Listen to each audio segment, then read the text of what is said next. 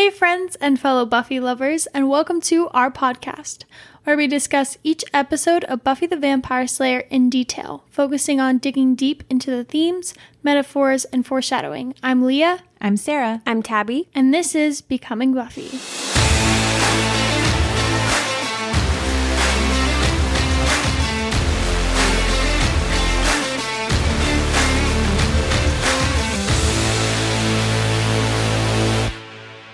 Hey everyone, welcome back to Becoming Buffy. Um, this has been a week.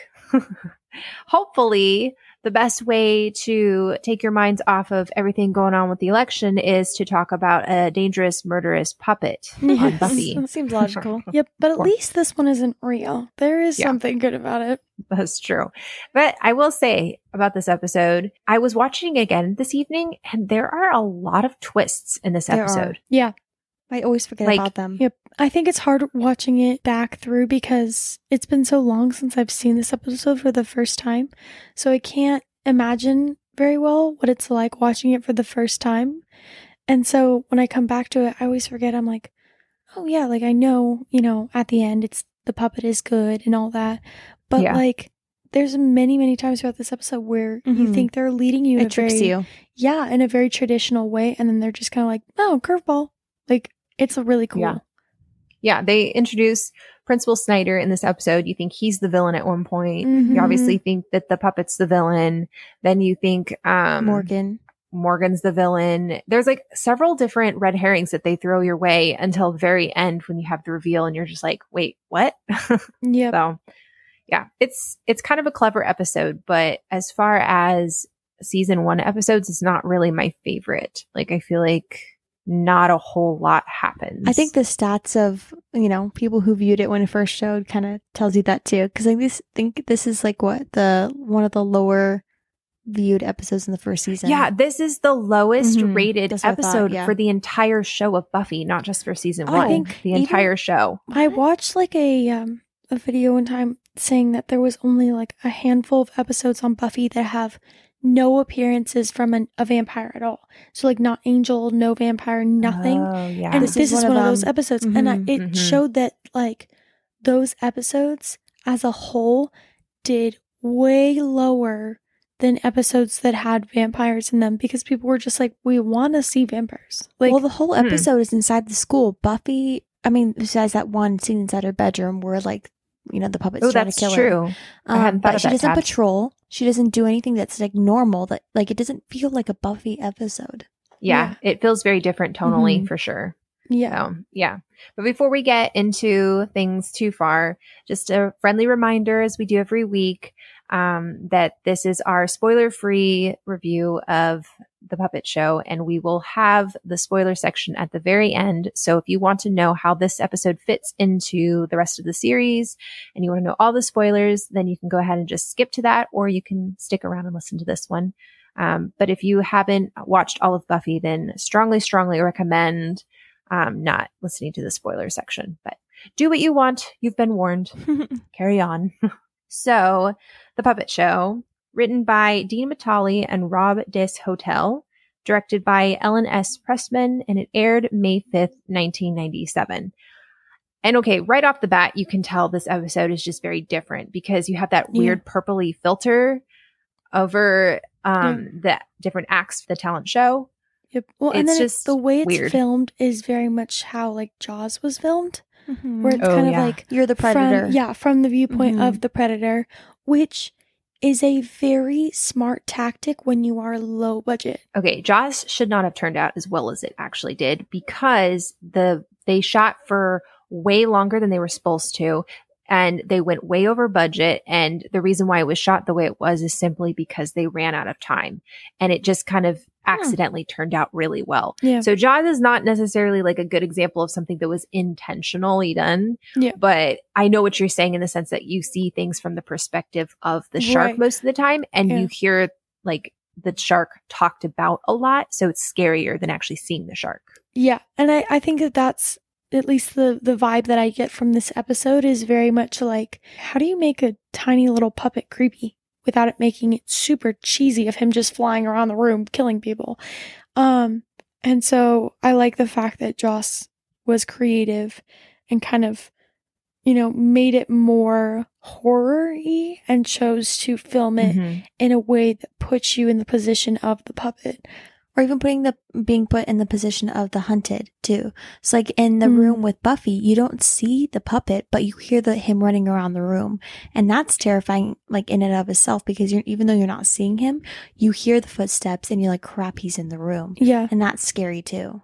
Yeah. Yeah, And I think yeah. that the fact that they they switch up the filming and the way that the episode feels kind of makes the episode feel a little bit more dynamic. Um because I don't think that this episode is the best in the show, not even the best in the first season, but I do think that it definitely was an episode that Joss took a little bit of risk on when it came to how it was filmed Yeah, and how it was made. And I think that it paid off a little bit. I think it made the episode like more interesting and more dynamic, more than some of the other episodes that were kind of supposed to be creepier, but just did not have the same impact as this one. Yeah, honestly, this one did Yeah. genuinely and still genuinely creeps me out. Like they really Yeah. like accomplished what they were trying to go for. Yeah, I agree. Yeah. Um, I wanted to read really briefly. So Rob Des Hotel and Dean Batali um, kind of gave a little interview in this book um, that I love, The Watcher's Guide. And they talk about kind of the creative writing process behind um, the scripts. And I thought that was really interesting because I'm always curious and like how how do these individual writers come up with these cohesive individual episodes and stories and still make it work with Joss's overall vision for the entire Mhm. season? Right. Um, so I was going to read it real fast. I thought it was interesting. So it says, they pitch Joss a number of ideas and Joss will pick one or more from the batch. They go off and develop those. The secret to consistent excellence comes from sitting with Joss and then David Greenwalt, the co-producer, for hours and hours and try to break the story out. In other words, separating it into beats and acts.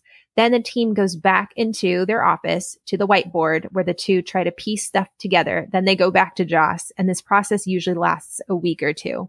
Wow. They say their beat sheet, yeah. They say their beat sheet usually consists of one line or so for each scene. After Joss approves that, then they do an outline of around 10 pages. Rob added, for the most part, it's a lot of planning. It's one of the great things about this show is that it's planned in the story stage. We've been on plenty of shows where you're doing rewrites every day, all day because you don't have the story broken down in the first place Mm. you just sort of had an idea and then find to no one's surprise the script doesn't work at all. So then you have to go back and do what you should have done in the beginning. So I think Joss is really, really good at planning ahead, knowing where he wants to go. And they talk about how Joss will be like, Hey, so I want, I have an idea for this specific story point and write a story around that. And so they'll go and they'll do that. And that's why each of the individual like standalone episodes like this one, I would say is a pretty good standalone episode because nothing from the main storyline really happens. But you'll notice that there is still character progression that happens within the episode. absolutely. So they know, they know, okay, we want to address Buffy's fear. We want to address Willow's fear, Giles, Xander, all that stuff, and also have a couple of other things thrown in there. Then we're just going to write a story around it. Yeah. And so I just love the intentionality that's put into that. Which is impressive because I've watched other shows before that have like one season kind of bad guys or story arcs. Um, and they go by like each season instead of a whole show type theme.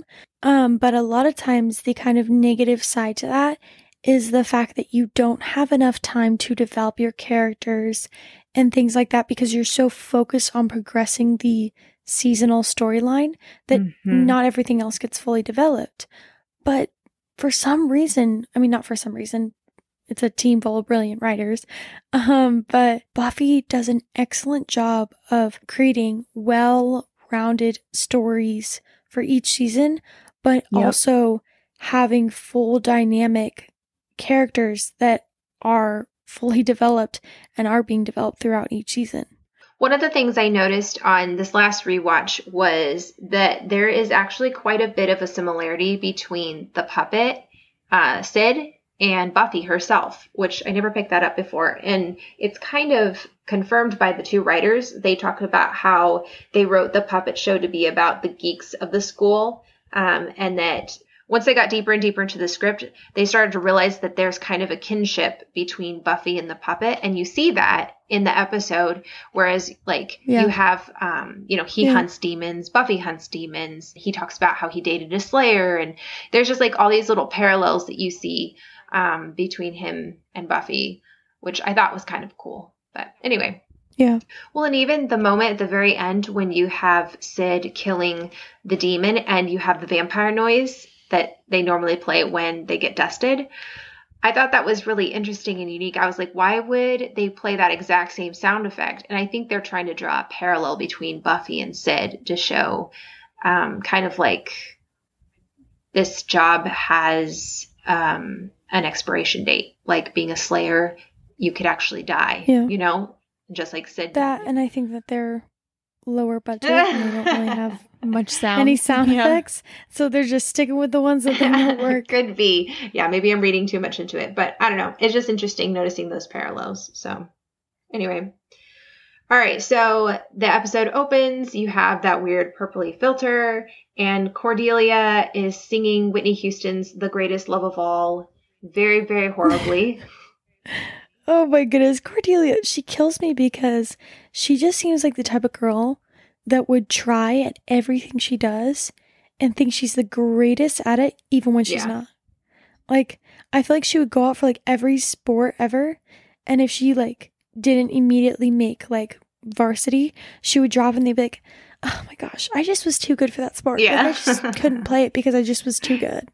Really? I feel like things don't really faze her. I feel like she's one of those things where she's a lot more um like emotionally intelligent than people give her credit for. That's So true. I can see her sitting there being like, I know I'm awful, but I'm really confident. I don't really care. Hmm. That's true. I don't see her being emotionally attached to it, but like her being aware that she's not the greatest. I think her I think she's also smart enough to know when she's not good enough to do something. Um, and Yeah. then she also doesn't have the confidence to accomplish it in such a way that would make her feel good enough to do it. You know what I mean? Like she's obviously not good at singing. She doesn't know that, but her confidence kind of makes you feel like she can get away with doing it anyway. She could be yeah, good, yeah, yeah. yeah, exactly. Um, and Giles just looks so done with this. He looks like he doesn't want to be there. It looks like his worst nightmare, Yeah, honestly. Exactly. And that is a common theme in this episode. Like everyone is kind of having to face their fears a little bit. Miserable. Yeah, miserable. Yeah. Well, like he, Giles has so many. I mean, I feel like I'm a broken record to say this every single time we podcast. Giles has so many great one liners in this episode. Like the three of them walk up and he's like, "Oh, you three." yeah. he's just so funny. Yeah. He I think it's just Anthony Stewart Head is a phenomenal actor and we're starting to see Giles become more of a multidimensional character. And I'm here for it. I think we're just starting to see more of his character in Ooh, general. Yeah. I feel like the first few episodes, Giles is just such a stuffy, like stressed out character that you're very much like, oh, like he's cool, but like there's not much to him. Whereas you're starting to see more of his like witty, funny, like side come out, and you're like, yes, like this is the Giles that I Hmm. love. I just I appreciate the effortless slash innocent idea of Giles as their librarian slash watcher. I definitely definitely feel like if they had tried to do this show today, they'd be stressing out trying to make him not seem predatory and creepy and old. Oh, Yeah. But they focus so much on his character and his relationship with Buffy that would feel weird and forced. But he's so nonchalant as a character, and maybe that's just all due to the fact that Anthony Stewart Head is just a phenomenal Mhm. actor. But like when he's there, you don't think much of him being older. You don't think much of him being like um, their teacher, their superior. He's just like a supporting character that's just great, and you Yeah. believe his genuine friendship and like authority over Yeah, them. that's a good point, Tabby. Like, you really don't think anything about the fact that this librarian hangs out with these three kids all the time. It's weird, you know? Yeah. It's genuinely effortless. If I could like, I don't know, have a word to describe it, like it doesn't feel forced, it doesn't feel weird. natural. Like it just feels natural. Yeah, yeah. So Giles talks about how he got roped in to be the person in charge of this talent show by the new, as he calls him, their new Fuhrer, Principal Snyder, which we have a new principal now. Mm. Yay. yes.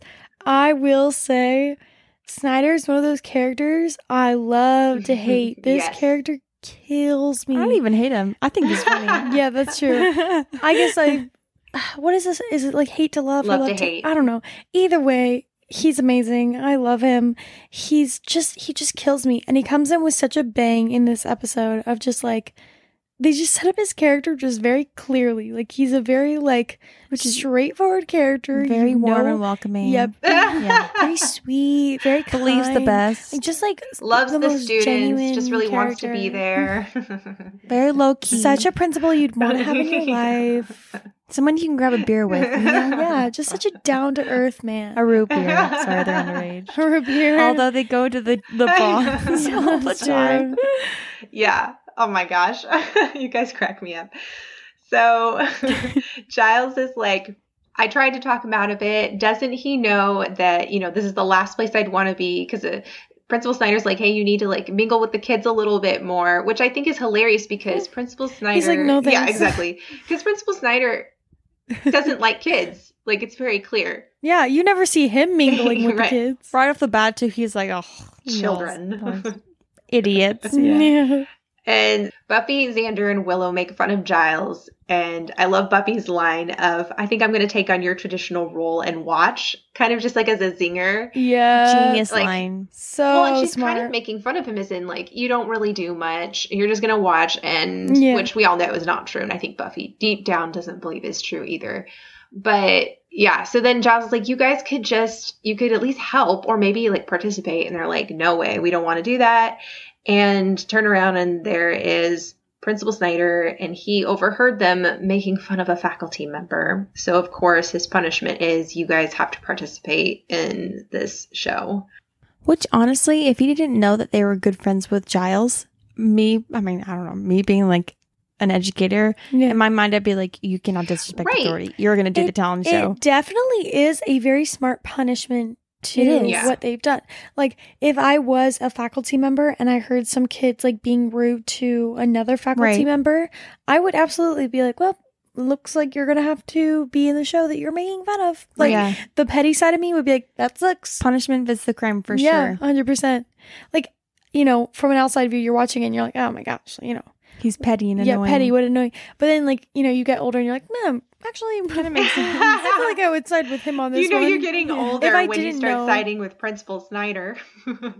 I know. I'm like, Oh, this I'm- just this once though. I'm like 19. I'm barely out of high school. I'm like, oh my gosh, back when I was in high school. the youth of this generation. you. uh, it's like my generation. to quote I'm like, oh, this generation is the worst. To quote Please Schmidt. One year out of high school. like, oh, Uh, you know, back in my younger days. well, with all your back problems, you know, might as well. That's true. That started before. That's I'm true. pretty sure I started getting back problems when I was like in junior high. So I've, I'm already gone. I'm going through my midlife crisis right now. Leah would observe all the stress of her other siblings and get stressed out. Seriously, I like get out of the car and I literally sound like an eight year old man. I'm like, oh, I feel that too. I'm like getting out, and then like I every time I like bend down, I'm like, ouch. Like Leah sounds up. like our dad. Our dad too. moans and groans all the time because his freaking back. I know. My whole body just constantly feels like it's in pain. I feel like that's not normal, but like I've just become so accustomed to it that I'm like, yeah, I'm sure it's fine. Anyway. Moving on. Let's take a poll. Should Leah go see a chiropractor? yes, yes. Yes or no? right. Yeah. Please email us at becomingbuffypodcast at gmail.com and let us know Yeah. what you think. Should Leah? Let's take a poll on the Instagram. On the Instagram. On Instagram. you really do sound old, Leah. I sound old on too. On the Instagram. on the gram of Instagram. on the net. Yeah, on the net. Just gonna go, you know, on the interwebs. oh my gosh. Anyway, so okay, they have to be in the puppet show, and that little smirk that Giles gives at the very end when they have to sit down next to him is just very satisfactory and Yep. He's like, ah, all is right with the world. de- I definitely have done that where it's like when the punishment fits the crime and you can see them being like, oh, dang, I shouldn't have done that. Part of you is like, wow, that was So that was a smug. good job. so he's like, proud teacher moment. here for sassy Giles yet again. Always here for it. uh, what did he say? He said that's a kind of uh, Woolly headed. willy headed, Woolly headed. yeah, willy headed uh type of thinking that got the last principal. Yeah, he's talking about like the touchy feeling, like oh, hey, we're all going to love each other stuff, which apparently was what Principal Flutie was doing. Anything. Which is what ends up, you know, having people yeah, getting eaten. Yeah, how dare they? How dare they be kind and decent human beings? Because that's definitely a mindset Right, type right. thing. Yeah, exactly. Oh, don't be nice to kids. You're You'll going to get killed. eaten. Moral of this episode. Yep. I think this next scene is interesting because you kind of get a glimpse of everybody's fears to a certain extent. Like Buffy talks about being scared of puppets, and then Xander's kind of freaked out by the mime, and then Willow talks Yeah. about how she doesn't like to be on stage, um, either the scene or the next. And even I, I guess Giles talks about how he prefers to be in the library versus out socializing with everybody. Like this kind of seems to be his worst nightmare, listening to all these students singing and playing very badly. So I don't know. I think it's just interesting that they show how everyone is kind of not in their element. They're a little out of sorts. Yeah. Um, and this episode, I was trying to figure out why Buffy was necessarily afraid of the Mhm. puppet. But since like Sarah kind of explained that they're kind of mirrors of each other, it could show that like Buffy's like just like scared of the life of a slayer because this is the Mhm. first season. She still hasn't accepted her like quote unquote fate. She hasn't accepted her life as a slayer. And I think she's just scared that as soon as she decides to do that, her whole life is just gonna be like has like a death note to Mm, it, you know? mm. That's an interesting parallel tabs. I hadn't thought about that before. Um, I think that they wanted to give her a fear that, like Sarah said, that was relatable because they wanted to show that Buffy's a teenage Mhm. girl. Of course, she's going to be scared of, you know, puppets or other stupid things like maybe bugs or whatever. I don't know. Like, because she's young and she has fears that are, you know, not zombies or vampires or whatever. And so, like, I like the fact that they wanted to give her something that seemed a little irrational Mm, um because she's human yeah. like she's going to have fears that don't really make sense even when she has a bunch of strength Yeah, that's a good point. Um, yeah, so then you see Morgan and Sid, and initially Morgan doesn't sound really great. Like you can tell that he's clearly, you know, speaking for the puppet. But then the puppet's voice changes and it becomes this deeper um, tone, and you could tell Giles is kind of like sits up, like, "Whoa, hey, this this is impressive. This actually sounds This actually yeah, this actually sounds yeah. really good." And I know we've talked about it before, but not to like rag on Xander yet again, but he kind of downplays Buffy's fear of puppets. Oh, 1000%. and Very insensitive. it's frustrating because, you know, then he's like afraid of mimes in that one second, you know? Mhm. And I think it's the first time Yeah. Buffy's ever expressed that she's afraid of something. And how many times has Xander Yeah. been afraid in this entire season so far? You know? Yeah. it's it's also just very rude in general even if buffy wasn't the vampire slayer and you know killing a bunch of vampires and saving his life like every day and every week Every moment. it's also just ext- yeah it's also just extremely Yeah. insensitive Yep. to make fun of your friends when they're showing genuine fear like Well- to sit there and be like haha stupid and juvenile yeah. like when they're like genuinely like yeah this really creeps me out like even if it is a little silly and stuff like don't be a jerk like yeah. I mean, the one that really gets me is not necessarily this part because if this was his only time doing that, I'd be like, okay, you know what? That's, you know, someone being a little bit that's like fair making fun of the moment. But then later on, when he like actually picks up Sid and it's Yeah. like, like using him Mm. and like mouthing him in front of Buffy, and Buffy like genuinely looks terrified and he's like making fun of her there, like, that's when I'm like, yo, like Xander, come on, dude. read You're- the room you're but you're also acting as if like you don't have juvenile mm-hmm. fears when you've just Yes. shown that you're scared of a mime. Yeah. Yeah. You know? And we'll discuss that scene when we get to it too. But I think I think you're onto something, Tabs. I mean, yeah, it's just interesting, and it's a little it's a little frustrating to watch too because you're just like, okay, Xander. But, Yeah. Um, then we have that weird purple filter again on the dancer Emily backstage in the lockers, and then you know he attacks her, and then we hear that creepy voice that sounds very much like the puppet say, "I will be flesh," which that line skeeves me out. mm-hmm. So then we see Willow, Buffy, and Xander are trying to rehearse, and they're trying to do just a dramatic scene. And Xander's like, "I don't, this is not working. I'm out." And I just want to say, Buffy's outfit is so cute. She's wearing like this cute, like Yes. cheetah print or leopard print dress with these black um, I think platform heels, and but they're like boots. She wears a ton of the platform boots as Buffy. I've yeah, noticed they honestly so become cute. kind of like staple piece. staple pieces in her Mhm. wardrobe because later on in the the series like um Buffy wears less dresses and stuff just because um I mean, we'll talk about this later but um practically wise they started shooting later at night and you Sarah know Michelle Gellar Sarah was Michelle Gellar cold. was cold, Mhm. and so she just started wearing pants. Don't blame her at all. But um, the type of shoes I, because I remember before we started this podcast, I really was thinking about like what type of shoes does Buffy wear? Because I know for a fact she doesn't wear like tennis shoes, and she's not wearing like sandals, and so I was like, it's not heels. And then I watched one of these episodes, and I realized it's like that makes a lot of sense. Like they Mhm. gave her boots that were practical but also cute but and also fashionable. super cute. And you see it later, like she wears the same type of boots. I think they're a little shorter, but she wears the same type of boots pretty much all throughout Yeah. the series. You know, some are different colors or you know things like that.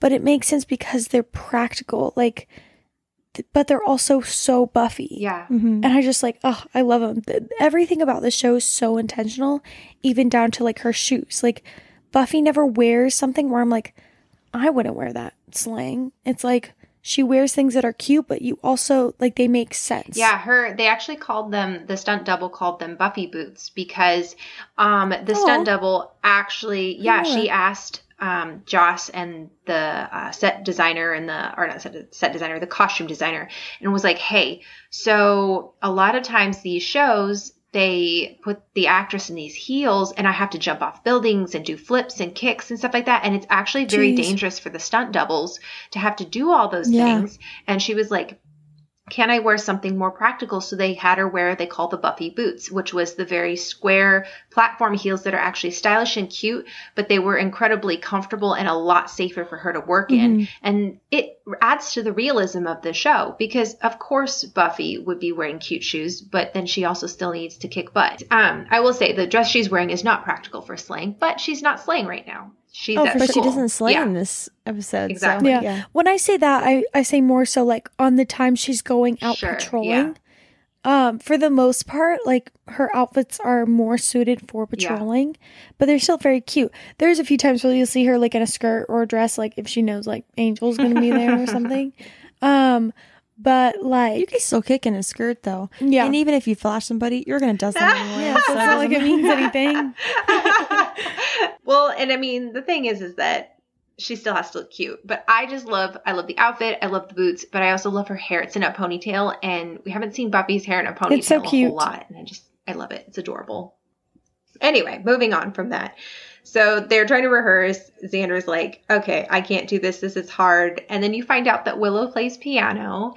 And they're like, okay, Willow. So cute. Yeah, she would play piano though. Like it makes sense. Oh Mhm. yeah. And she's like, No, I'm afraid of being on stage or I'm afraid of playing in front of other people. And then Morgan and Sid start doing their act, and Morgan slash Sid, I mean, we'll just say it's Sid, starts hitting on Willow in a really creepy manner. And Willow's trying to be kind and Mhm. is like, You're getting really good, Morgan. And then he like keeps hitting on her. And Xander, to his credit, steps in and is like, Hey, I thought he only stepped in because he started objectifying No, okay. Buffy. I thought it was so when I was watching it, I was looking for that because I know there was a disagreement. So the puppet is very clearly talking to Willow, not Buffy. And the reason I know that is because Willow gets up and walks over to where Morgan and Sid are sitting, and the puppet has to turn his head to look at Willow as he's talking to her. Um, and then Xander steps Hmm. in. So I appreciated Okay. that Xander. that's a little bit better yeah. because I thought it was like he was objectifying Willow. Yeah. He didn't say anything, and then he started objectifying both of them, and then he was like, "Whoa, whoa, whoa!" And I was like, "Yo, dude, Xander, like your friend Willow was objectified right, before that, and he didn't say anything." But that that makes a lot more sense. It makes me a little bit Yeah, happier. I really liked that Xander kind of steps in and is like, "Hey, you like need to tone it down," and Buffy as well. And I just, I don't know. I think that Mhm. I try to give Xander props where I can because it's far and few between. Yeah. Yeah. Yep. Yep. And we have this funny scene between Giles and Principal Snyder where essentially, Snyder singles out Buffy, Xander, and Willow as the bad sheep. He talks about how kids need discipline. And then he like refers to like how Principal Flutie was leading the school. And he's like, there's like all this spontaneous cheerleader combustion and like referencing all this stuff that's happened in the past few episodes. And then he says, and it's going to be quiet from now on. And then you hear like the scream from the locker rooms. I mean, did we think anything else was going to happen? I mean, come on, Principal Snyder. You've know, been here right? for a whole day. You should know already.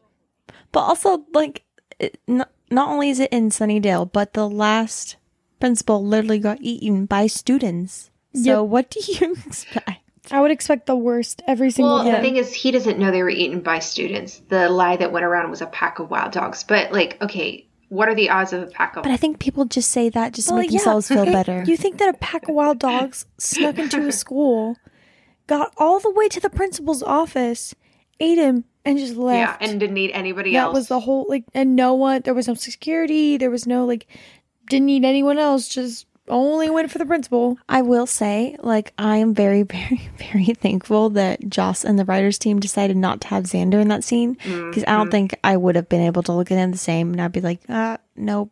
Yeah, I think they knew that that was a I'm a line s- they couldn't cross. Oh, oh yeah. Especially like in the first ne- season. although in the next scene he tries like you know To rape Buffy? raping Yeah, Buffy, so you know which one? Yeah, which one? that is true. and then pretends like he doesn't remember. Oh yeah, Last act. Let's not bring that up again. Guys, how many times do we have to record the pack? Let's just not talk about it ever again. no, goodness. So we find out the dancer Emily was killed and her heart was removed. And Giles doesn't think that it's a vampire because there's a large butcher knife. Um, and he's like, you know, it just doesn't seem like it was something that a human would do. Buffy's like, yeah, I think it's, I think it's the Hellmouth. And Giles says something really interesting. He says, I'd like to think it's a demon if it's a uh, like because a demon is just corrupt and really evil if it's a person it becomes a lot more complicated. And i thought that that was a really good line because up till now i feel like it's been very black and white um maybe except for angel's a little more gray but angel has a soul which i think helps with Right. making the distinction a little bit clearer. Um in this case demon bad you know? And so if it's a human what do you do if it's i guess a slayer Well, you- know You, you can kind of like almost see what Buffy's thinking in her mind because it's like she's the Slayer. Her life's purpose is to stop any evil thing that means like a demon, a vampire, any forces of darkness. And in her mind, she's like, oh shoot, if this is a real person, I don't know where my line of jurisdiction, mm-hmm. you know, is drawn. I don't know what I'm supposed to be doing in this situation. Do I talk to police? Like, who do I go to?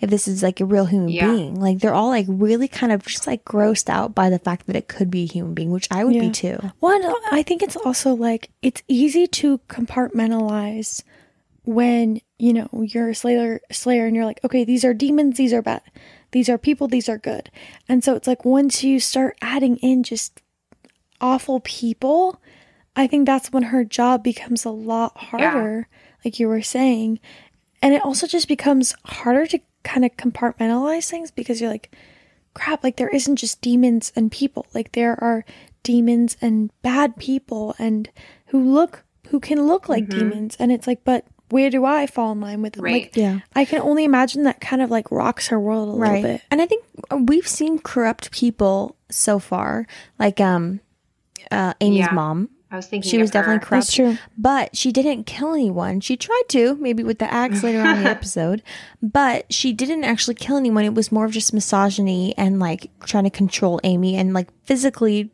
taking over her mm-hmm. life. And I also think it's different when someone is going after Buffy and someone is going after like an innocent bystander. Like if Buffy's fighting them, you kind of assume they're going to fight back. But like someone That's going true. out and searching someone in the And, like, in high school murder. and cold-blooded murdering them is so much different. Especially at that age, she like high school's so young. You don't you don't think that someone is capable of like manslaughter, Yeah. you Yeah. know? Yeah, those are all interesting points, and I am going to be curious to see how the show fleshes fleshes it out a little bit more and kind of makes a distinction maybe between Buffy's role as a mm-hmm. slayer and then her role as, you know, just a human being. It only gets messier Yeah, from here right? on out. Those of you who have not seen Buffy, Whoa, spoilers. we we will have lots and lots and lots and lots and lots of discussions about this Yep. specific that is something that we can't necessarily spoil, but we can Yeah. let you guys know. It only gets more mm-hmm. complicated. Yeah. And like, I mean, the first season's great and all. It definitely sets like the ground rules and like everything for the future seasons. But I'm just really excited to like have more dialogue with everyone about certain stuff in the future. Um, like the fan base is very split on a ton of things. Yeah. So it's just really fun to talk about other people. And not a lot of my friends are huge Buffy fans, so it's kind of fun to like have this podcast. And yes, I'm trying. So then they all d- decide to split up and go ask random people in the talent show. Yeah, and one of my favorite little like clips during um this like little montage is um Xander talking to Cordelia, and she goes like, "Oh my goodness, um, me and Emma were like best friends. I'm gonna miss her." And Xander goes, "Emily," and she's like, "Oh yeah, And he's like holding his head the entire time, like she's giving him a headache. Is super funny. yep." or Giles talking to that one The kid magician? who- yeah, yeah, yeah. He's like, card. pick a card. Not that card. It's So good. This card. I think it's funny that they keep putting Xander with Cordelia Yep. because he obviously hates her so Yeah. much. But I also think that it's so good for Xander because like she just kind of like shows him how annoying he can be. Mm, Yeah, she's like- very selfish. Because Cordelia is very much all about herself, but I think that so is Xander his own way, and so I think that putting him with Cordelia is so brilliant yeah. because it just like really humbles him. They have a lot of hatred chemistry. yeah. Um, so every single person except for Cordelia is kind of like I saw Emily hanging out with Morgan, or like Morgan The seems a little consensus weird. of all of these was that Morgan seemed creepy. yeah. Um, so Buffy sees Morgan. She get, decides to go talk with him, and she sees Morgan talking to Sid, um, which people had mentioned before, and it's not Yeah. abnormal if he's trying to learn how to throw his voice. yeah, But which he honestly seems- was such a good lie of him, just to be like, oh, I'm learning how to throw my voice. Yeah. But he seems very agitated and she can tell like something's not hmm. right. And he like puts the dummy inside of the case and says something like it's him, he's listening, or he says something. Yeah, yeah, yeah. And then right before he closes the box and it's like looking at her. So Yeah. creepy. You never see the eyes move, but you see after like a few seconds you look back down and the eyes are looking at her. Yeah, so creepy. Oh my goodness. I think it's especially creepy knowing that Buffy's freaked out about it. Yeah. Knowing that it scares Buffy kind of makes you as the viewer a little nervous. It's just Yeah. interesting. Joss Whedon just does such a great job of like whatever the characters are feeling, we're feeling, especially with Buffy. Mm-hmm. And so it's like when she feels like she can conquer it, then we feel like she can conquer it. Right. But like when she feels scared by something, we're like, oh my goodness, like that's scary because Buffy doesn't get easily scared. Right. So Buffy goes to the library and is kind of like, okay, I think it's Morgan. I think that we need to like do some more research into this. And Xander is so over Cordelia. Well, Buffy didn't think it's Morgan. Like they're talking and I think she's still like, I, I don't know, I just a demon. Yeah, Like, but she she thinks think Morgan's involved somehow. And so she's like, we need to research Right. more into this. Yeah. Um, but I love how Xander is just like, can somebody else be on Cordy duty next time? He says if I talked to her for five minutes, we would have had another organ donor. yeah. It's a horrible thing to say. And Giles, I think is interesting because he's stressed out by this. yes, I know. Okay, I know what you're gonna say, and I wrote Mhm. this down Yep. too. Go ahead. You can say Okay, it. I didn't wanna cut you off. no, you're fine. But like it just is so interesting to me that like Giles is so like stressed out and he's just like all of our butts are on the lines here. Mm-hmm. Snyder's looking at all of us. We need to make sure we don't step out of line, blah blah. blah. And Buffy's just like, but we just like we we need to track down the killer. Like Mm-hmm. the killer is more important. And like it's so interesting because like Giles is living the life that Yep. Buffy has to live every single day, Yep. balancing between Slayer and normal life. Mhm. And Giles is now having to, you know, juggle being a watcher and, you know, being on school staff, which uh, arguably is not nearly as much as Buffy has on her shoulders. But it's very interesting to see how he reacts when he's under this pressure versus when Buffy goes to this every single day. Right. Because he's all like, I can't do that. And she's like, okay, guess I have to do both. It's definitely a lot for him this episode. He's definitely very influenced by his fear and his anxiety in Yeah. this episode. Right. Well, and it's showing that Giles's fear is of having to manage all these kids and being in these mm-hmm. situations. You could tell he is not comfortable in social settings. He prefers being in the books and having to be out there with all these students and stuff is kind of stretching him a little bit. Mm-hmm. But Buffy goes up and she's basically like Giles priority. She's like these murders, Yeah. talent show, like kind of telling Yeah. him, "Hey, what is the priority here?" And I just think it's really interesting kind of a role reversal a little bit. Mm-hmm. So then Buffy's like, all right, I'm going to go check out Morgan's locker because there's something sketch. Let's see if he has a heart in there. Yeah, and the whole scene of her like in the hallway and by the locker is so horror-ish. Like the lights are darker. Someone's like, watching her from a- the doorway. Yeah, it's a narrow mm-hmm. like hallway. Which There's a jump ever- scare with yeah, Snyder. if you've ever seen like a lot of horror movies, there's always like a narrow shot. Where Mm-hmm. like it's just the person and they're in this narrow room, usually a hallway in like some hotel or something. so it's like the fact that she's like in the school hallway, it's a narrow shot. Music is super horror-y, the lights are dim. She has that jump scare with like Snyder. It's just such a horror film type scene. Well, it just reminds me of the first Scream because, like, the The killer Scream movie. Uh, yes, Yeah. the first Scream movie, yes. Because the the murderers are two boys in the high school, and there's one scene where she goes into the bathroom. And it's the same thing. It's echoey, and no one's in there. And then you see the killer's feet in two stalls. Oh, it kind of reminds me of it's like it, it feels safe when you're in a public area, yet mm-hmm. like they're there as well. If that makes mm-hmm. sense. Yeah. Very creepy.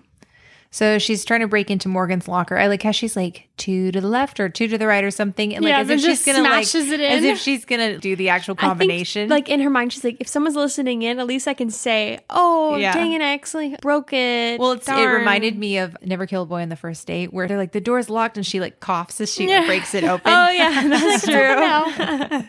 And then Snyder's basically saying, like, if there's three things that I hate, it's kids loitering, hearts being cut out, and smoking. Yeah, just weird such man. uncomparable things. It's like, hmm, people being uh, brutally murdered in my school, but there's also litter in the courtyard. Yeah. Like, he's like, I'm going to dominate all of the issues. Yeah. yeah. Yep. And he says, "There's something going on with you." Uh-huh. And then they pan over and you see Morgan and Sid looking through. And then he says, I'll figure it out sooner or later, which I think it's interesting that he has her pegged almost like he knows something. So then Sid and Morgan, you watch them have a dialogue, and Morgan is basically like, No, I can't do it. I don't want to. And Sid he's saying like, she's the one. She's really strong. She has to be the one. He's like, she's the last, just this one. Yeah. Um, and I think it's interesting that the the episode doesn't try to hide the fact that there's something up with the puppet. Like you never Yeah. are watching this and going, "Mm, it, it's probably not Yeah. the puppet. Sure, the puppet's fine. There's something going on with the puppet. That's Yeah. for sure. Yeah, Right. and I like that um this episode was written to be like the typical puppet horror episode, but like with a twist. Yeah. Which I really, really like. We've talked about this a bunch of times. Is that um Nothing is ever as it yeah, seems. nothing is ever as, as it seems, and Joss Whedon really does live up to that. Like Especially every time, yeah, every time you think it's gonna be something that is super in your face and what everyone else would go for, they go for something with a little bit of a twist, which I love. Other than Angel, the surprise of Angel being a vampire, this is the first one where you see kind of a twist in an episode. So then we go to Buffy's room and her mom comes in. And I love how Buffy's like putting on lotion in the scene. It just feels very real. Like this Yeah. is what you would do right before bed. And her, her mom's like, Oh, I'm really excited about going and seeing your, you know, your talent show. And she's like, Mom, if you really love me, you will stay far away. Yeah, which this is absolutely a conversation I've had with my mom before. um, I used to be in track and cross country, and I was awful at it. I was so bad. I, I think the only reason I did it was because one of my best friends was on the team at the time, so we would just hang out. Yeah. Um, but I absolutely hated it. I just terrible.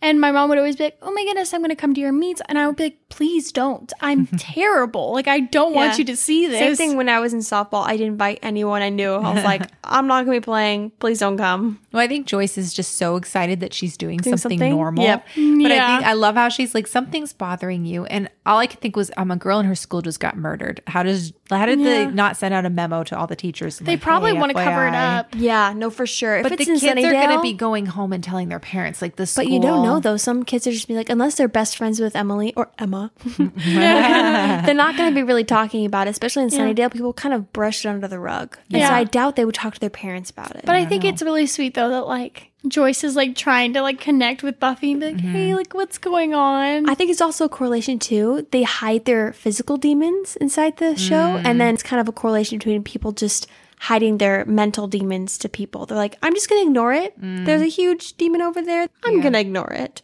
I'm not gonna talk about it with anyone because like I don't want to open up that whole thing where I have to acknowledge all the other dead demons. Sure. Well, I think it's really interesting that Joyce is so excited and she pops in mostly in the episodes where Buffy's doing what could be seen as like normal teenage girls mm. things, ex- with the exception of Never Kill a Boy on the First Date, which she was suspiciously absent for. I'm still like really curious why they didn't write her she was there. out at her in her museum, her art in her gallery. museum. Yeah, she was chilling.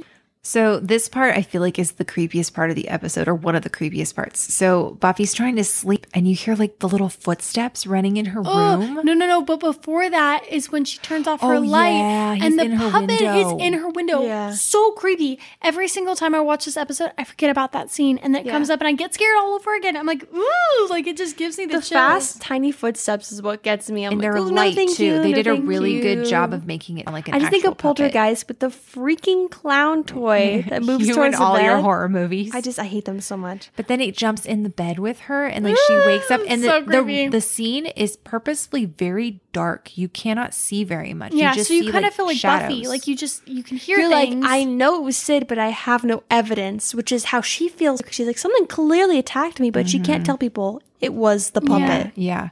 Um, Sarah Michelle Gellar admitted to having nightmares about puppets after this um, episode. I believe it. I would too. Yeah. Um, her mom comes in. I love how she's like, I'm sorry for waking you up, mom. And she's like, Oh, it's okay. I was just dreaming about bills. So then her mom leaves the room and is all like, Hey, you shouldn't sleep with the window open. Yeah. Ooh, so creepy. Terrifying. I can't. If I heard that, I, I literally think I would pack my stuff up and leave. It's creepy that he opened the window from the outside. That's just creepy. And it was a pop. Ugh. Okay. Yeah. I don't even know how you would be able to do that because I think I, doesn't her window like isn't it one of those that like opens out instead of up? No, it opens up. Oh, Yeah. okay. Well, then never mind. I'm I'm not as impressed now. I thought it was one of those ones that opened up. I'm like, how would he even do yeah. that? Yeah. So we're back to the stage, and all I have written down in my notes is magician is awful. Yeah. I know. My notes are just as detailed. I have Cordy, lol. but I love how he's just like, has anyone seen the white rabbit? And then the girl goes inside and he's all like, um, you're supposed to leave. I think this is how I would be if I was a, a magician. And then Cordelia is talking to Giles about her song. And she's like, no, but my song is about dignity and human feelings and personal hygiene or something. all She Completely clearly different doesn't know what she's singing. Yep. Yeah. And then Giles pulls the ultimate just mean move on her, and it's just like, no, uh, is there something wrong with your hair? No, No, he, ju- no, he no. just he looks at her and he goes, "Huh?" She's like, "What?" And he's like, "Your hair." And she's like, So evil. "What?" Of course. She's like, "I knew it." And she walks away. yeah. And then he's like, huh, Xander was right. It worked like a charm. I Yep. can just imagine them having that conversation. Oh yeah. Then like the one thing that unites them. He's like, um, Xander, can you tell me the best way? Love how- Bit of Cordelia. totally off topic, but every time we try and impersonate Giles, we have to have the British accent. yeah, it's synonymous with Giles.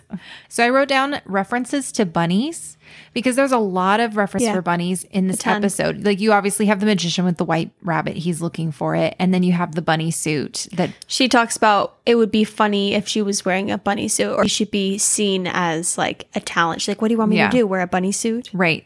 And we know Joss named Buffy Buffy because it was supposed to be a name that represented like a ditzy girl that was scared. A white rabbit, blonde Uh-huh. hair. Yep, exactly. So it's just interesting how he names the characters appropriately, but I think it's always supposed to be a representation of Buffy's fear, Mm-hmm. like dressing up as a white rabbit, just like showing that Buffy's actually scared in this episode. It's it's kind of deep. Yeah. Yeah. So then Buffy walks in and she like you can tell she just like hasn't slept well. She Yeah. Mm-hmm. seems very like out of it and just like not really herself. Um and it's kind of like sad cuz no one in the group kind of acknowledges it very well. They're kind of just like, "Oh, you seem a little off." Yeah, they don't believe her. They kind of dismiss or don't dismiss her, but Giles is kind of like, yeah, Like, well, why would the puppet come and attack Yeah. you? Mhm. Right. Which is so funny because I'm like, you live in a world with witches, demons, Yeah. vampires, and you don't believe a puppet can be alive? Really? Yeah. Like, that's Mhm. where your, you know, logic stops? Mhm. Yeah. And Jazz is like, well, in my research, I did run across one thing that had to do with hearts, but it also had to do with brains. And he's like, there's a brotherhood of seven demons that they became human, but in order to maintain their human form, they have to have a brain and a heart of a human every seven years. And they're like, okay, cool. That sounds like a plausible thing. We'll look into that more. Yeah, and then they start talking about Morgan and Sid again, and then Sid kind of like looks over at them, or his eyes are like kind of like from across the Ugh, so um, creepy. seats. Yeah. And then Very we have the weird classroom scene where Morgan, he just seems to be getting more and more agitated every time we see him. And he also just seems like he's barely hanging on to sanity. Like, Yeah. you can just tell he's just not He's all very there. stressed. Yeah. I made a correlation between like his head turn and Miss French's, although Miss French was um her name is Miss French, yeah. right? hmm Yeah. You mean in Teacher's Pet? Yes, yes, yes. Mhm. Um, when she turns, obviously, like I don't know how everyone didn't see it, yeah. but in this scenario, Morgan is doing it. yeah. It's just weird. So by him staring at her, everyone doesn't think anything of it. it's Right. weird all around that you have the puppet in Morgan's room Yeah. or sorry, in Morgan's lap on in the classroom. Well, I think the only way that they got away with that was probably the fact that like they were preparing for the talent show. Or the talent show was that day. Um, I think it was that day. Mhm. Um, so they were allowed to have their props or things like Yeah. that in the school. Because I know when I was in high school, um, they would allow us like if it was a pep rally or if it was things like that. And we You needed, could be in costume. yeah, and we needed That's things true. for the pep That's rally. fair. We were allowed to have it with us. Same thing if you were in sports. When I was in Mhm. softball, I could be dressed up throughout the day, and then because we have to leave that Yeah. day. yeah.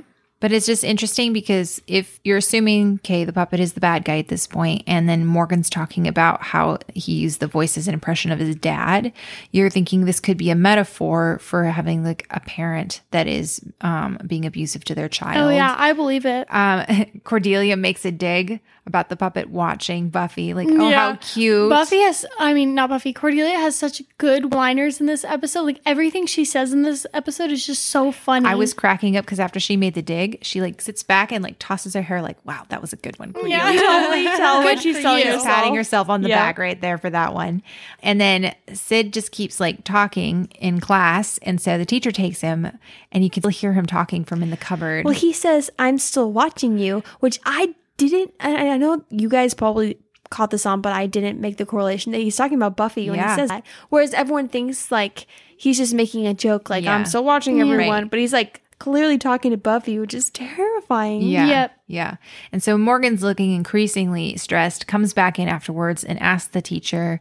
And I thought this part was kind of sad because he's clearly agitated and the teacher's trying to give him advice. Yeah, I wrote that down too. I was like, the teacher Mm-hmm. is actually handling this pretty well. Like, she's asking, like, hey, is everything okay at home? Like, what's She going doesn't give him the cold shoulder when he walks Yeah. into being like, you know, you shouldn't do that in Yeah, classrooms. she yeah, she doesn't even reprimand him at all. Mm-hmm. She's just like, oh yeah, okay. Like she just seems like a very sweet teacher, Yeah. which we don't Yeah. really get much of at Sunnydale. True. Yeah. And then Sid's gone and he says he knew to wait for me. Yeah, where could he have gone? Mm-hmm. And then this is so unexpected. It gets me every time. But then you see Sid and someone's holding him and it's Xander. I forgot about that. It's so weird Yeah. and kind of jarring. Yeah. Xander's over there, like pretending to talk as the puppet. Buffy looks see- so scared when she And in. see, this is another thing that I was talking about. Like Xander is not taking Buffy's fear realistically. Mm-hmm. And I think that's so mean. Like he can tell that Buffy's shaken up. He can tell that Buffy is scared. And like Buffy never throws their fears in their faces. Mm-hmm. But Xander takes it as an opportunity to hold power over her because he wants to feel powerful. I I noted so much Giles sass in this episode just His because I think that he's so stressed that he's so easily agitated Mm. in his facial expressions. So Mm-hmm. like when Xander's banging him on the table and says "Red Rum," like Giles has a face of just like, "Oh my word, someone shut him up!" Like I Mm. was so annoyed with him. Mm-hmm. Um, Red Rum is from um, Yeah. what's that movie? I know, I know, I know what movie you're talking What is about. What is the movie? Oh, The Um, Shining. yes, from yes, The yes, Shining. yes. Yeah, I can't believe we He forgot writes the it I know. I know. That's embarrassing, man. You haven't seen it. But I know. just- that see, I get a pass because I haven't seen it, but you guys have seen it, so it's Um, embarrassing for you. just to give, not to justify what Xander's doing by any means, but it is clear that the puppet kind of unnerves Xander as well. And so I think that Xander. He puts it down and faces of it away. Mhm. I think Xander making fun of it could be seen as two things. It could be seen as Xander trying to cope with the fact that it unnerves He's him the too. class clown. And That's so what I said earlier. Right. Well, he- so he we've makes seen him cope- Humor. Like he copes with things through his humor. Totally, Right. sure. totally. So it scares him, so he makes fun of it. And it also could be seen as because it scares him and he knows it scares Buffy, he's trying to like make fun of it to make mm-hmm. Buffy feel better too. Yeah, I'm not maybe. saying I mean, I am definitely a pessimist, so I take it in the wrong way of like he just wants to be seen as strong in comparison to her. It's not compassionate at all because I think what Buffy would prefer most is if he just put it down and stopped. Because you can tell that she's clearly unnerved by it, but I think that's him in his way trying to make her feel better and also kind of himself too. Yeah, maybe. But Giles' face, he looks so irritated and disappointed in the scene. And then you have um uh, Buffy leaves or is about to leave, and Giles and Willow are standing there, and Giles says, What do we do with him? Which I think is hysterical because he could be meaning the puppet or he could be meaning Xander. I mean, Xander. So Buffy's like, all right, I need to go look for Morgan because, you know, I want to talk with him without the puppet. And Xander then sits down the puppet, which maybe it could also be him trying to appear macho in front of Buffy mm. because once again, he thinks that's what a or man maybe is all the look like. above. Yeah, it's probably all the above. And that's Yeah. why I love this show. There's so many different things that it Yeah, could be. and like, and it's a little scene with the puppet. Mm-hmm. Yeah. Okay, the scene and like the stage where she's walking around and it's all creepy, and then Snyder pops up again.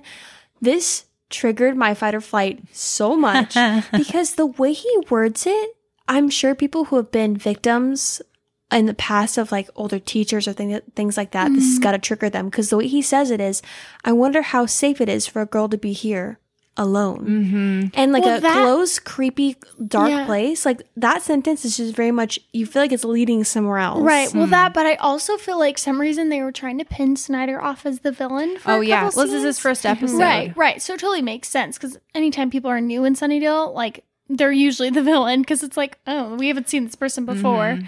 It just this scene always like kind of gives me the creeps because I'm like, oh, like is he the villain? Like I, for- Yeah. I haven't seen this episode in so long. Maybe he was the villain. I just forgot.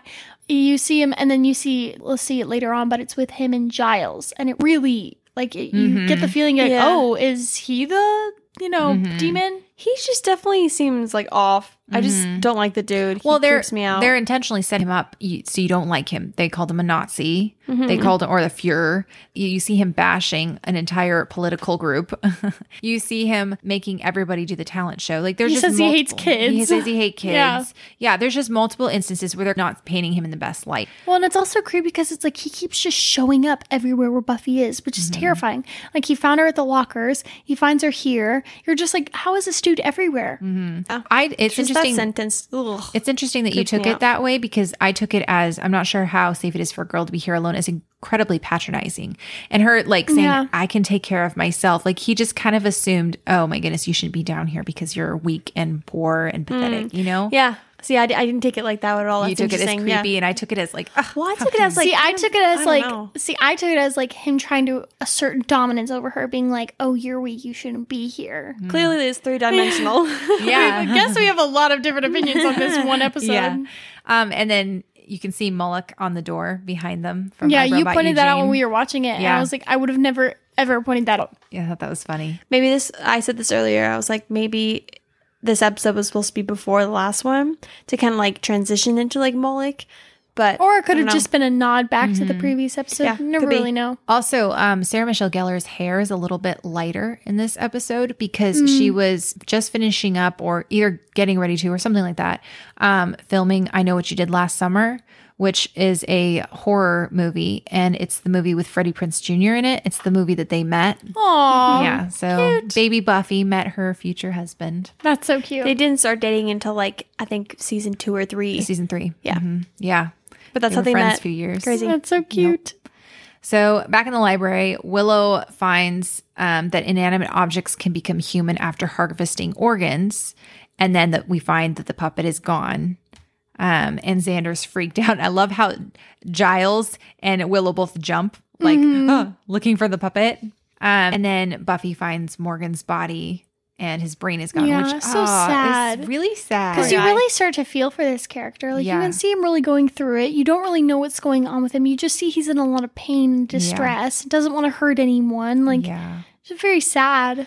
So then the chandelier falls on Buffy, which, okay, this part bothers me a little bit because we've seen Buffy be pretty strong Yeah. and she can't get the chandelier off of her. Well, It what does I, look like heavy metal though. what I noticed though is that she her hands are trapped underneath, Mm. and so she's at a weaker place to try and put it off. Yeah. I think that if she had both of her arms in front of her, she could push it off. She could But also her be hands- stunned too. Her hands are trapped underneath her. I and think that's, key. That's why you see her kind of like Wiggle. sh- like shoving it off of hers because she's trying to get her arms free. Mm-hmm. Yeah. And as soon as she gets her arms free, you see her lift it off of her. Yeah.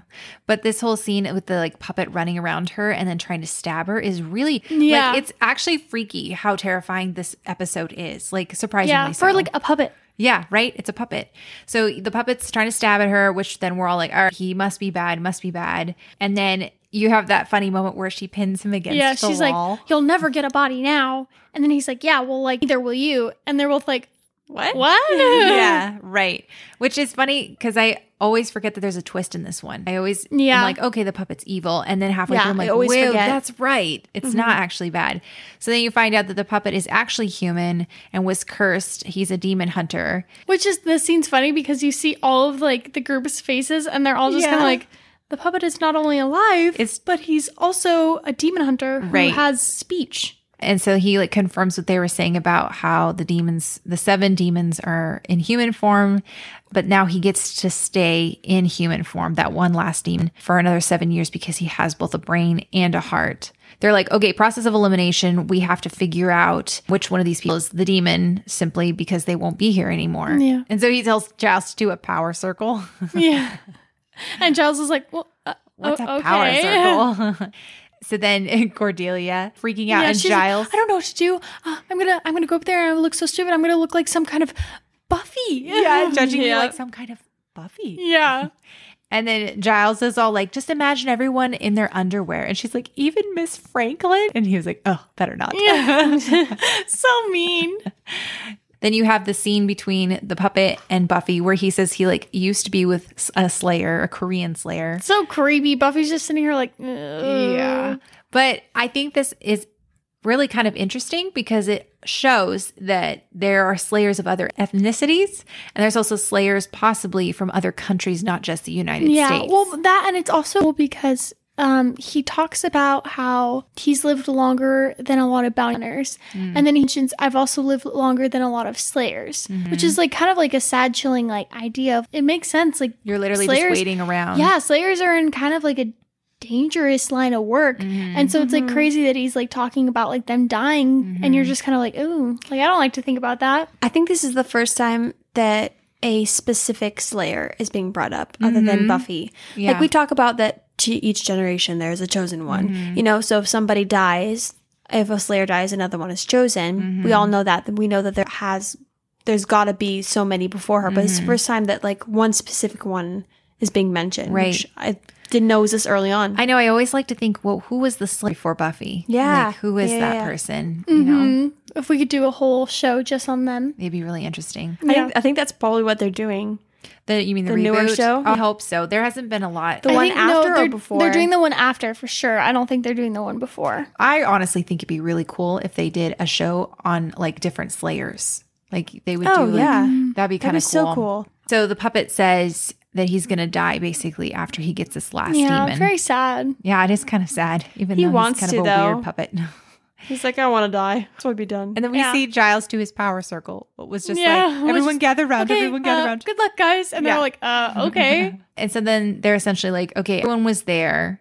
Who is it then? And then we see that Sid is Yeah. gone. And then we're like, oh, were we duped? Yeah. Is it the puppet? But then it's weird though because then he goes backstage, and this is the scene I was talking Snyder about. looks Snyder's sketch. there, and you're like, wait, is it Snyder? He's like, just backlit. But it would make sense because he's there for all the rehearsals because he's the principal. Like Right. it really it would make sense, right. And then Giles follows him, and you're kind of like, uh. Yeah. And then just as Giles follows him, Buffy finds a brain. Yeah, I forgot about that when it was like dripping, and Yeah, I was like, so "What's gross. This?" And it Who leaves drops, a I'm like, brain just "Oh, like yeah." laying around? Be like, Um, this one has no further use to me. Throws it. I don't need it. So then the demon has rejected Morgan's brain because he has cancer. Yeah. And I love how their initial thought is, oh, who's the next smartest person? Willow, because she's right there while they're doing like flashes to Giles helping out that crappy Yeah. musician. But it's also very cute because like they have this like scene where she's like, well, what would he want with me? And then like uh Xander's like, what's the square root of um what's the number he says? I have no idea. something. Yeah, he says some, 144. I, I am think. terrible at math, so he's like, "Oh, what's the square root of this number?" And then she like says it automatically. She's like, "Oh no, oh Yeah. And then Xander's like, Giles can handle himself. He's, He's really, really smart. smart. And then they're all like, uh, Uh, Giles. yeah. This scene, poor Giles, man. I'm like, why He would you tried so willingly lie down though? My he was being so terrifying. supportive.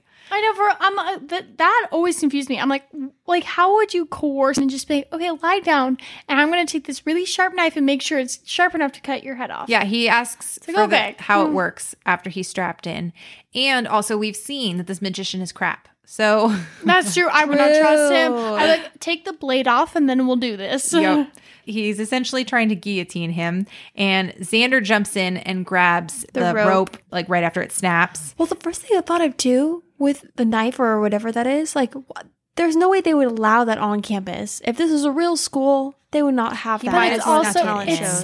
Sunnydale, man. Yeah. Like I they get away with guess, but, like, everything. he also snuck in a huge butcher knife to get the last heart. So That's a lot easier to bring that huge contraption in, though. but you I'd can just be like, oh, it's for my act. No, thank Like, okay. you. yeah, I don't know. Um, and then Willow chops the lock, and Buffy fights the magician whose name we find out is Mark. And she's not doing super hot until the puppet dude comes in and kind of like stabs him in the shoulder, Yeah. which is hilarious. And then, um, or no, he doesn't stab him in the shoulder yet. My bad. He goes inside the magician's box, Yeah. And then he comes out as a demon. It was a like it was Such hilarious. a smooth transition. Right. It was so much better than his last magic trick when he tried Yeah. to get the girl to go in and then she didn't disappear. And this one, it looks like he disappeared. There's also that funny moment where Buffy kicks him and she sees a little bit of his skin and she's like, ew. Such a like Cher from Clueless Yeah. moment. But I also think it was really smart of like the directors to do this because it's like, well, we're low on budget. How can we have him transition Yeah. without having to use CGI? Right. We'll put him in the box. right. But it's also like he actually did a magic trick. Yeah. So Inadvertently. He finally redeemed himself as a magician. Yep. One last hurrah. So then the puppet stabs him and Yeah. um, they lay him down and guillotine him. And Yeah, which this Yep. scene is the funniest thing to me because he's like, "Oh no, I have to kill him," and it's you know it's very dramatic.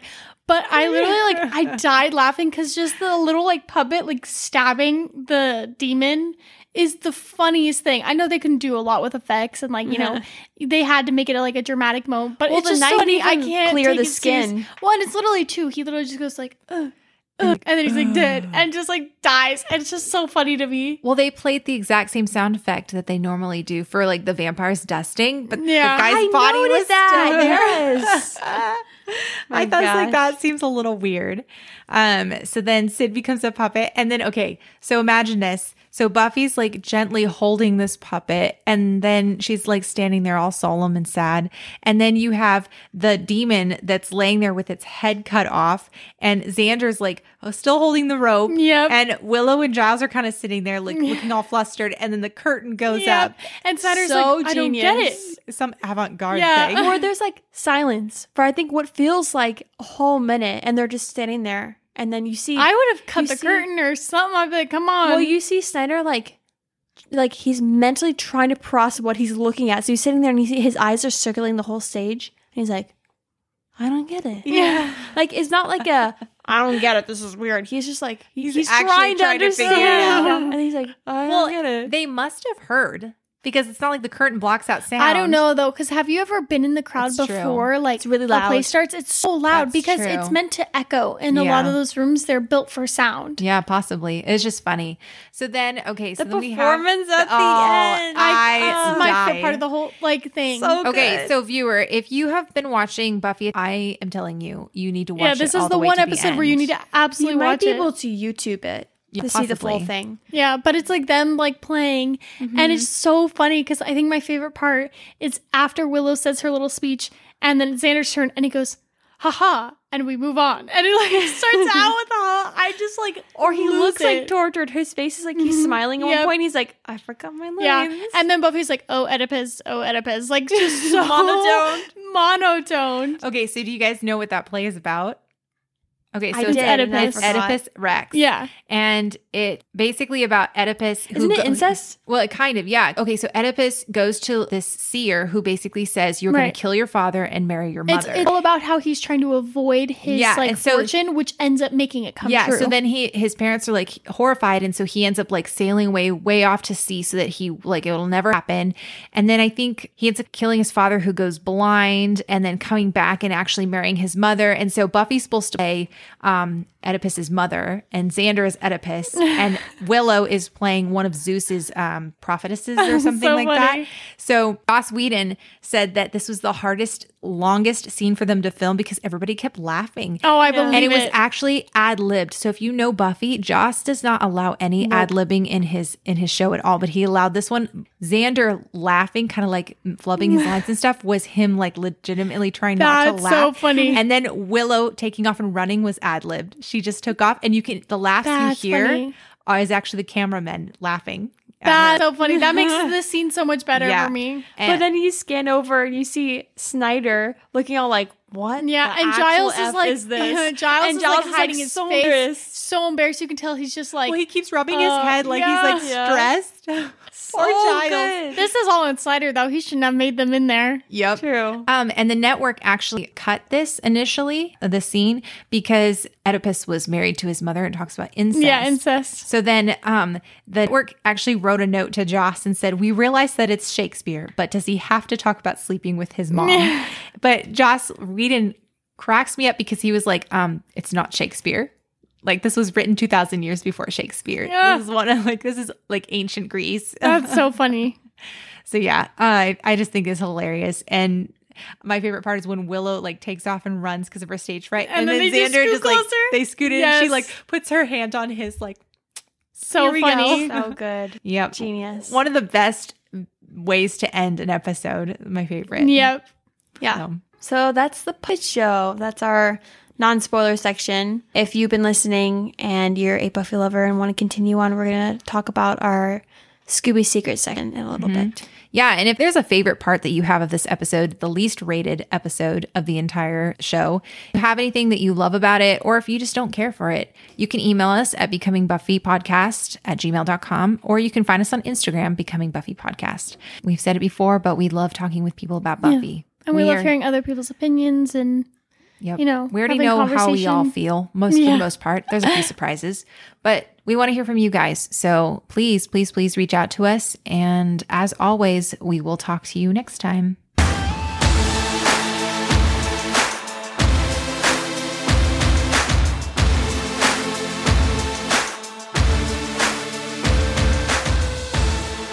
Welcome back for our Scooby Secret section. Um, Part this of the show where we talk about spoilers. Yeah. For that real. makes me think of uh Veggie Tales where it's like, welcome silly songs with Larry. for those who know what Veggie Tales. Well, we've referenced it twice now, so I think they know now. Dang, have I They're out there. really? Yeah, you did? said It's that. so it's You so ingrained to in my me last memory. Time I said that, almost word for word. Really? Oh my gosh. Never mind, cut it out. I'm not gonna be seen taking the same I, joke am gonna. I'm gonna do that again next time and see what you have to say about it. Absolutely not, man. okay, full disclaimer if this is the first time you're listening to our episode podcast, um, this is the part where we talk about anything spoilery. So if you don't want to know anything, then just hop off now. Um, but if you've seen it your you're a Buffy lover, then yeah, we have a few. We don't have a ton and this for this is, episode. Uh, this is spoilers for not only Buffy but also Angel as well. Mhm. Yeah. Yep. We don't have a ton for this episode, but I just have a couple small things. Um, the first thing actually that I noticed, so the nightmare one is right after this, right? Mm-hmm. Yeah. So Yeah. they have a few correlations between Yeah. scary Yeah, I things in this noticed that episode. too. Like immediately, Xander is scared of the mime, which he's scared of any people with face clown. paint, like yeah, clowns. I think it just reminds him of clowns. Yep. Um, Buffy talks about you, Sarah. You mentioned bunnies, and I Mhm. just thought of like Anya. She's terrified of bunnies. Yeah. Um, and then you see like Willow be have stage fright, which Mhm. is what she has to do in her dream Mhm. sequence, where she has to perform in front of people. But yeah, that's the first thing that I thought of. You Yeah. guys see anything in the beginning? I mean, I think one of the first notes that I wrote down was this is the first episode with Snyder, Yeah. which is super funny because then he one of his first lines is also talking about how the last principal got eaten, even though he got eaten. We tried recording this last night and we were so out of it, and I accidentally spilled that during the non-spoiler part. I Yeah, was like, we which is like, ironic because oh. it gets eaten, and I was like, Yeah. sat there and I was like, oh, Yeah. I can't say that. Well, and um, we've watched interviews and stuff like that, and we know that the person who played Snyder was actually really good friends with the person who played Flutie, and um, he promised that he would come on the show only if he got eaten, just like his Mhm. friend did, which Well, is just so funny. Really? Yeah. I know that. The guy who played Principal Snyder um, auditioned the same time as the guy who played Principal Flutie, and they were friends. Flutie got it, Mm. but then he ended up dying five episodes, four episodes later, or something like that. And so then when they're like, "Hey, we need a principal," he was like, "Oh, my friend got eaten, so that means I have to get eaten too." Yeah, but I think super it's funny because Snyder criticizes the way that Flutie does his principaling. Basically, he's too Mhm. friendly and stuff, and saying that's why he got eaten. And Yeah. yet Snyder is the complete opposite, still gets eaten. Yep. Yeah, well, Has I mean, nothing it's to do obviously personality. about personality. Yeah, The, yeah. The Hellmouth does not discriminate. Yeah. Like, you have a body and a brain. I'll eat you. Yeah. or half a brain in Snyder's case. True. I just want to give a shout out to um, the lovely Cordelia and Xander attention in this episode. Oh my gosh. I think this is of the first episode. Actually, no, this is the second episode. the Mhm, first episode, episode. is the one where they're in the bronze. Yes. And he's like, I don't care what anyone said. That dress doesn't make you look like a hooker. Yeah. yep. That's probably the first time where I'm like, hmm, there is tension here. But this episode, you can definitely start to like feel that like when you have that much like emotion for someone, it's gonna go somewhere. yeah, they're either going to kill them or hex with them. I think you said that before. earlier, Yeah. too. We're just going to repeat everything we've said before. That's just what we're going to do this episode. Um, Sarah told me this, but she said that Charisma Carpenter, who played Cordelia, um, Joss came up to her and was like, "Hey, like, can you sing?" Mhm. And she was like, "No, I can't, but I can dance." And he's like, "He's like, okay, good." And he walks away. And she's like, good how? yeah, and she's like, "I don't know what that's supposed to mean." And he wanted to make sure that she couldn't sing because he wanted her to be like really bad mm-hmm. in her song in this That's episode. just so evil, man. Right? Exactly. Well, and it's funny too that they make a joke about how Willow could play the piano and um, Buffy and Xander could sing, which is Mm. hilarious because in Once with Feeling, Willow or Alyson Hannigan begged, begged, begged not Yeah. to sing, and she's she's the person who sings the least in that one. Yeah. Yeah, I l- love her to death. She's literally one of my favorite actresses ever. But the Girl girl, can't sing. She's Yep. And that's horrible. okay. Cannot. That's okay. Yep. But um I wanted to point out that this is like the first episode that really draws the attention to Buffy dying. Mhm. And not like obviously it's not a big moment, but he mentions like, oh, like, you know, oh, he talks about Slayer he mortality. talks about Slayer mortality. That's really what I mean. Is Mhm. that they they bring attention to the fact that Slayers do not live a long time. Mhm. And I mean, obviously by the time we reach the end of the season alone, Buffy dies. Mhm. Right? Mhm. And then, you know, we reach season five, Buffy dies. Mhm. You know, and then like it's that whole thing of like it becomes a theme throughout the show that death is Buffy's gift. Mhm. Slayers are pretty much born to die. Like mm-hmm. that's just their that's they have a death Yeah. sentence immediately. Yeah. You know, we see Spike mentioned that that every Slayer by the time they reach a certain age has a death wish because they're just way down by the world.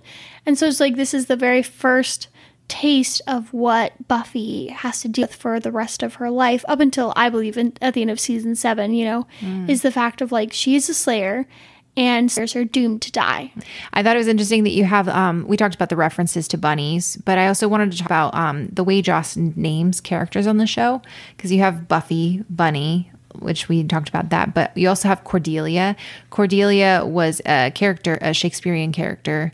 Um, I don't remember exactly who, what she did, but she's very Shakespearean in how she acts. She's very um, dramatic and over the top. Diplomatic. And Xander, Alexander means um, savior of manki- mankind, Mm. which I think is appropriate because season six, he saves the world. Mm. Willow, with her love, deep love of magic. Yeah, Roots. But Mhm. Xander also saves the world in such a human way through Mhm. emotion. Yep, exactly. And it's just interesting how they named each of the characters very thoughtfully. I mean, obviously Angel and stuff, but it's just interesting to me. And it's also incredibly interesting in what they're, but um, both Spike and Angel have the same uh, regular name. They both are named William. Yeah. Yeah, because I was like, I don't remember them having the same name. William, Liam, same, same thing. Yeah. Yeah, Yeah. definitely not getting that. Yeah. but interesting because I don't think they had any plans at that point to give Spike a soul when they named Spike. Or William. Will Liam, Liam, like William. It- Yeah, yeah, yeah. it could be a very loose nickname. yeah. Well, but Liam means William. It's Yeah. the Irish version of William. yeah. So it's just interesting that they're both William and they both are vampires with souls and they both fall in love with Buffy. Like, Yep. it's just interesting. Both two of the best characters on the show. Leah loves them. yes. Oh my goodness.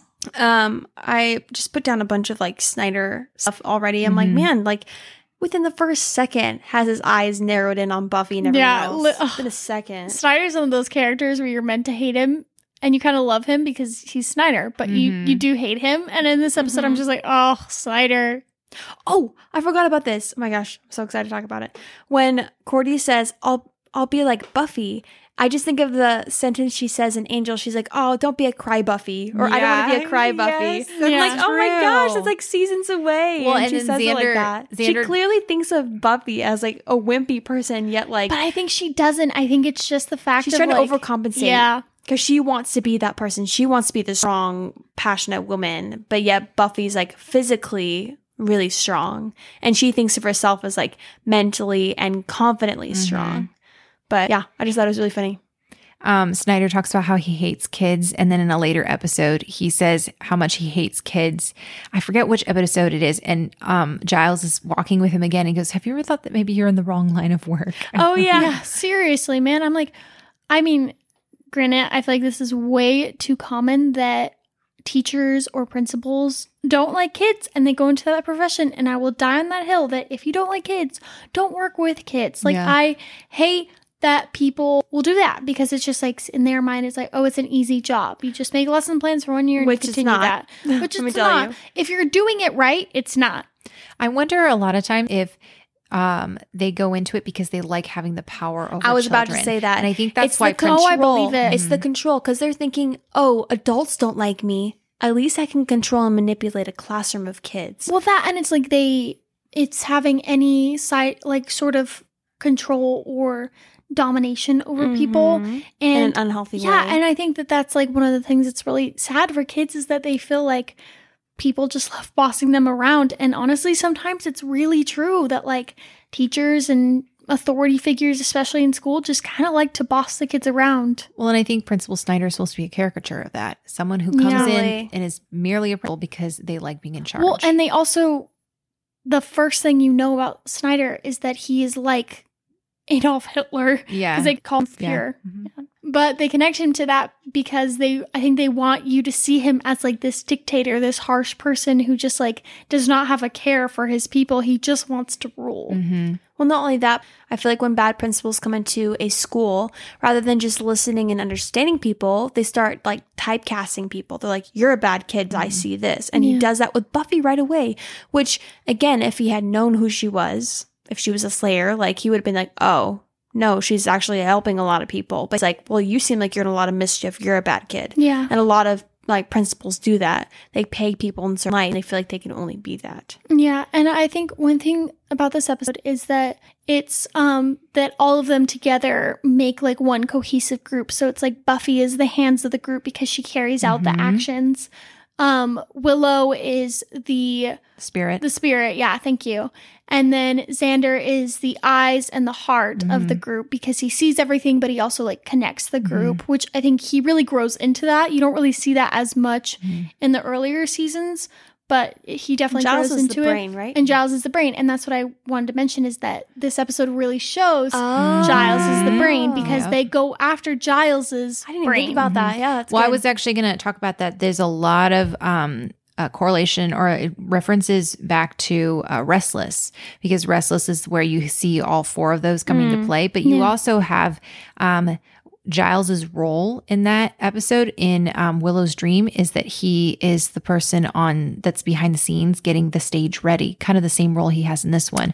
he does. Oh, He has a power circle just the same as he Mm. has here. like a pep talk. right willow's afraid of um being on stage in that one Mhm. again um it's just really it's interesting you also have um xander's fear of um being left behind his Yeah. fear about um what what it is to be a man. You find out he was abused in that one. You also have buffy finding out okay and this is really interesting. So you have buffy finding out that she um uh well you- she doesn't find out in that one but then she meets the first slayer. But um so sid the puppet initially he uh, thought that Buffy was the demon. Yeah. We find out in season seven, Buffy has essence of demon inside of her. Right. So it's quite possible that he sensed the demon that was inside of her. Maybe. true. Yeah. And it's also it's so funny to me that he calls himself a demon hunter because all I could think about was Wesley Yeah, from Angel, rogue who's like, demon "I'm a rogue Rogue demon, demon. hunter." It's like, well, love the last demon hunter we saw on the show was a puppet. So if you really want to be, if you really want to be compared to that, go right ahead. Yep. Yeah. The I I only have like one thing, but um the demon that the other kid is, I don't remember what he said his name was. Mark. Yeah, Mark. Um him in his demon form looks a lot like the demon the skin eating demon The Gnarl. in the seventh season. Yeah, it's the gnarl demon. Is that what it's called? Mhm. How do you know all this, Sarah? I've My watched goodness. Buffy like 15 Yeah. times. yeah, it's the gnarl Yeah, the one or for just for you guys one who to goes, know in the seventh season. "Hi, sleepy." Ooh, I hate that. we're, we're- guy's we're creepy. only Willow can see him. It's when she comes back after killing Warren. Hello. hmm And he's all green and he has long fingers. Ugh, that one's one of the creepiest by hate- far. yeah, yeah. Because he's like cutting off her skin. Oh, okay. I'm He's getting way off peeling her skin Yeah. off of her. Um, but there and is they get paralyzed and they can't move. Like she's string cheese. Oh, ew. What the? Why Ew. Sarah, that's gross. I will say, um, there's one thing I want to ask you guys is what do you think Dawn would be doing? Oh yeah, we haven't done we that in a forgot about that. Yeah, Dang it, we need to Um, remember to do this. I feel like she would have gone to the puppet show. she'd been laughing to humiliate at her. her. She'd be in the front row with Giles. Yep. Well, I also think that when Buffy is in her room and then she screams about the puppet, you know, Dawn would have come in and been like, ah, "You woke me up." yeah. yeah. Or like she would have. We were talking about this yesterday in the Angel episode because we didn't talk about it then. I definitely feel like she'd be the one snooping in her like Oh, diary. reading Buffy's diary. Yeah. Oh yeah. and she would have probably caught Angel. He'd probably have to like um, Bribe her? bribe her to Yeah. like not say anything to Joyce. Yeah. Yep. Okay. So yeah, she definitely would have been at the puppet show. She definitely would have been um, heckling Buffy and probably thinking Xander was doing an amazing job. oh yeah. Oh my I feel like she's like, "Oh my goodness." She would have been you did laughing. awful, but Xander carried the whole She would have been laughing at Xander playing with the puppet entire time and Yeah. saying, "Buffy, it's just a puppet. Like, True. Get over it. Yeah. Yeah. Especially since she's really young at this point. She's what, like in late elementary or early junior high, something like that. Mm-hmm. She would have been ten. Yeah, she would have been ten. So, yeah, we should definitely incorporate what would Dawn do in our segments because it's highly entertaining. Do you guys have anything else? Nope, I think that's it. It was kind of a shorter one, but Yeah. yeah, and there were, there's not a whole ton of like foreshadowing or Mm-hmm. things in this, but it's still a really good episode. Yeah, and it's just one of those that is really fun to just go back and watch as a standalone. Like I Yeah. would enjoy if I just wanted a good laugh. That scene alone at the end is It's worth, worth it the whole episode. There's no ending to the rest of the show that has something that funny in it. Oh, it's so funny. Yep. So good.